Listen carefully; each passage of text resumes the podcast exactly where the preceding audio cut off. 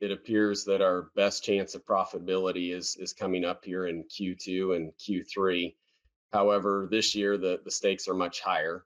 I was just reviewing the, the latest numbers in our pig flash model today, and with current ingredient pricing, wean to finish feed costs are looking to be unfortunately $115 per pig.